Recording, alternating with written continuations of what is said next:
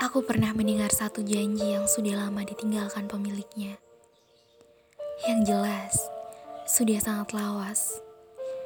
Setiap kata penuh dengan racun, penuh dengan rayu bajingan, sangat terjerat dengan duri, namun masih terkait di dalam hati.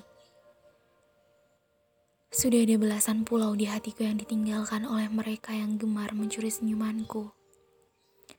Padahal jika dikumpulkan, Stoples penuh milikku akan aku sumbangkan kepada mereka yang paling tulus merawat senyum.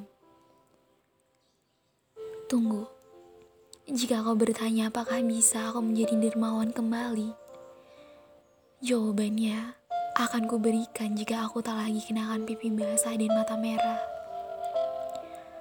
Mari kita uraikan cerita yang merambat kusut ini, meluruskan segala lebam kekacauan, memoles hari-hari dengan untayan ucap baik dan mengisi mata kita dengan cinta sekali lagi. Hingga aku lupa bagaimana caranya membenci sesiapa yang berjanji, lalu pergi pada akhirnya.